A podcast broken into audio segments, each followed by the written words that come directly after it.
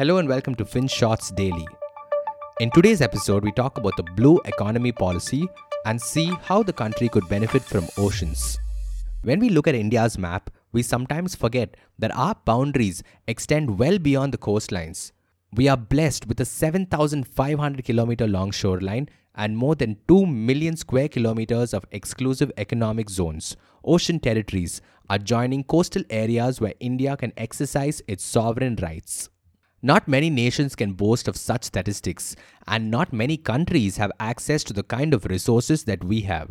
But for the better part of our history, we have ignored the ocean altogether and failed to put these resources to good use. We could have added billions to our GDP and created millions of new jobs, but we didn't, and it's been a sore point for a while now. However, things are looking up and the government is now formulating a blue economy policy that will hopefully remedy this problem and outline a strategy to put our enormous ocean resources to good use. We know what you're thinking. Putting resources to good use will almost inevitably lead to its destruction. We will probably end up polluting the water the same way we polluted our lands. But that's not what this is about. The World Bank defines the blue economy as a sustainable use of ocean resources for economic growth, improved livelihoods, and jobs while preserving the health of the ocean ecosystem. Meaning, we have to do it in a way that is sustainable. And while it is possible that things might not exactly work out as intended, we have to be hopeful. Anyway, right now, the so called blue economy contributes around just 4% to India's GDP. But the problem here is that we don't know if the number is really accurate. So perhaps the first order of business right now ought to be this conduct a thorough study of all the subsectors that contribute to the blue economy. Figure out the extent of their contribution and see the kind of damage we may have inadvertently caused. Think of it as a comprehensive accounting framework with relevant data and intelligence related to the blue economy.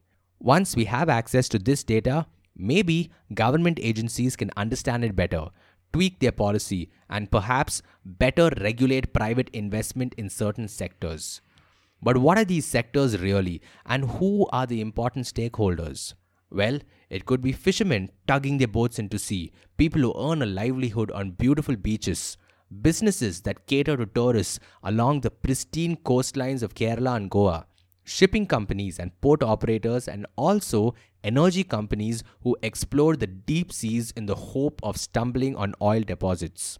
It could be any of them. The big problem here is that these different stakeholders may find themselves at odds with each other when going about their business. So, the document calls for a mapping of the entire coastline, including the extended ocean space, to make sure different participants do not interfere with each other's businesses.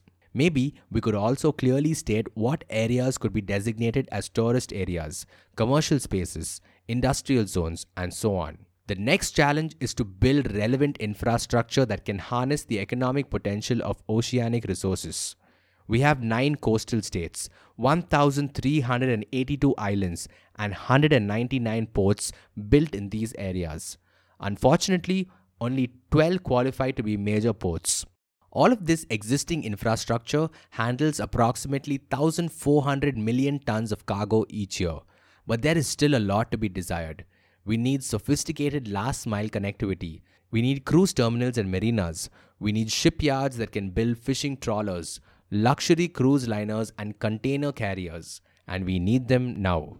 Finally, the policy calls for an assessment of the fisheries department, a business that sustains over 4 million people maybe even more if you consider all the industries fishing feeds into. In India, fishing largely means staying near the coastline, but mid and deep sea zones are woefully underused. The new policy calls for incentivizing the use of these deeper areas to meet demand from both domestic sources and abroad. Having said that, the government also wants to have reasonable checks and balances in place to make sure people don't overfish and put the ecology out of balance. Maybe we could use the same tech to keep an eye out for areas that are indeed ripe with fish and nudge fishermen away from unproductive areas. Finally, there is the deep sea. The surface holds copious amounts of minerals and metal deposits, and while we would need major investments in the scientific exploration of oceans, this could be a source of great windfall. Speaking of wind, oceans also extend opportunities to tap into wind and tidal energy, and that is another thing the draft document alludes to. In summary, the policy highlights the vast potential hidden within the oceanic ecosystem and makes some good recommendations of how we can improve the lives of those living along the coastline whilst also preserving marine ecology. Hopefully, the blue economy thrives for many years to come. Thank you for listening to today's episode. FinShots Daily is available on a bunch of streaming platforms such as Spotify, Apple Podcasts, and Google Podcasts. So make sure you follow us on your favorite podcast streaming platform. Until next time.